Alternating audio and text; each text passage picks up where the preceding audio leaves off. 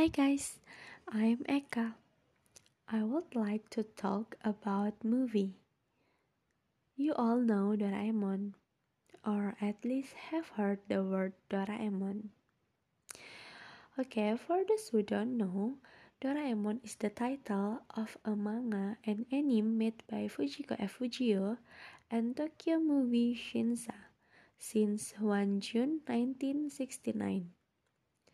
This series is a joint production of Nippon Television and broadcast in Japan from 1 April 1973 until now.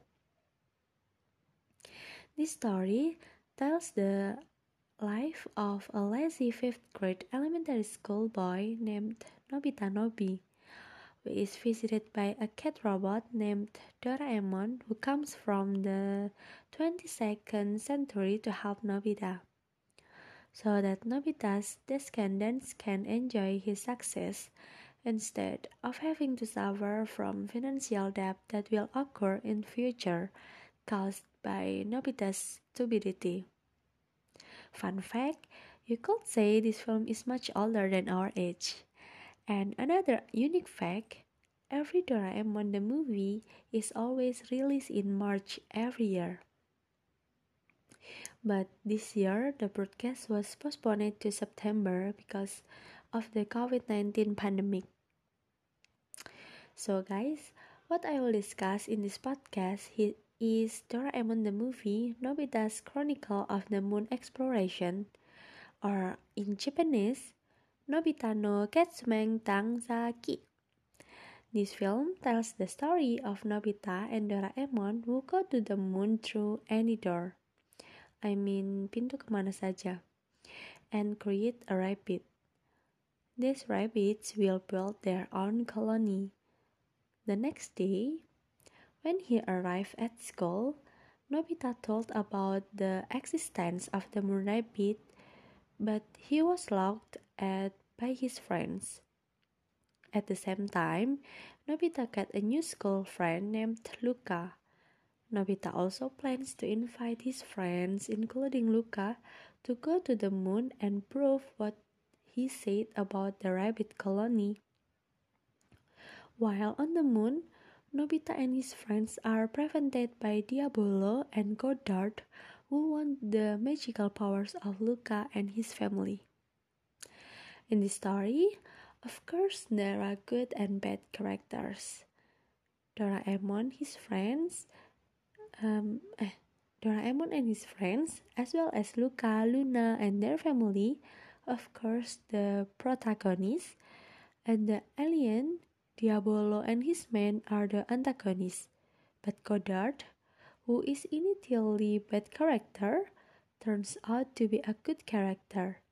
He becomes bad because he is tricked by Diabolo, so he wants to help catch Luca and the others, but after that, Goddard finally helps Luca. Although this film is more likely to be aimed at children, there are many things that we can make as examples of life in the Doraemon movie. First, persistence or never give up. How persistence or never giving up will greatly affect the future. Second, want to learn from mistakes. We have to get through the problems we face by improving ourselves by always doing self reflection and learning from our mistakes. Next, mutual help or help each other.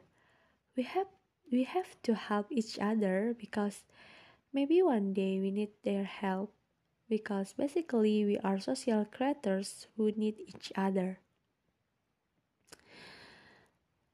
Fourth, teamwork. It, if we work together, something that is difficult will become easy and will finish quickly. Last, true friendship. The most important moral message in this movie, even every movie of Doraemon, is about the true friendship.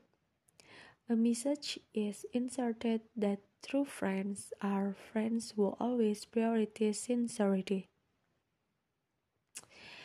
Okay, in my opinion, the premise of this film is uncomplicated, simple, typical of children's animated films that don't really care about plot and twists.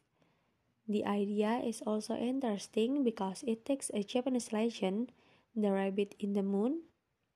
According to the Japanese, the moon is inhabited by a rabbit who is always pounding the mochi cake. This legend is based on a folk tale entitled Tsukino Usagi, or the moon rabbit. There is a unique name that Doraemon gave to the rabbits, namely Moobit, which is actually an acronym for Moon Rabbit. However, apart from the character Moobit, this film also throws a narrative about past prophecies, mysterious aliens, centered on strong friendships bound together by the ability to believe, and superpowers that will destroy the earth in the end, Doraemon Nobita's Chronicle of the Moon Exploration can entertain families and children who certainly love this film with all the hubbub of its colorful characters. The film is easy to understand and the moral message is clearly clearly implied.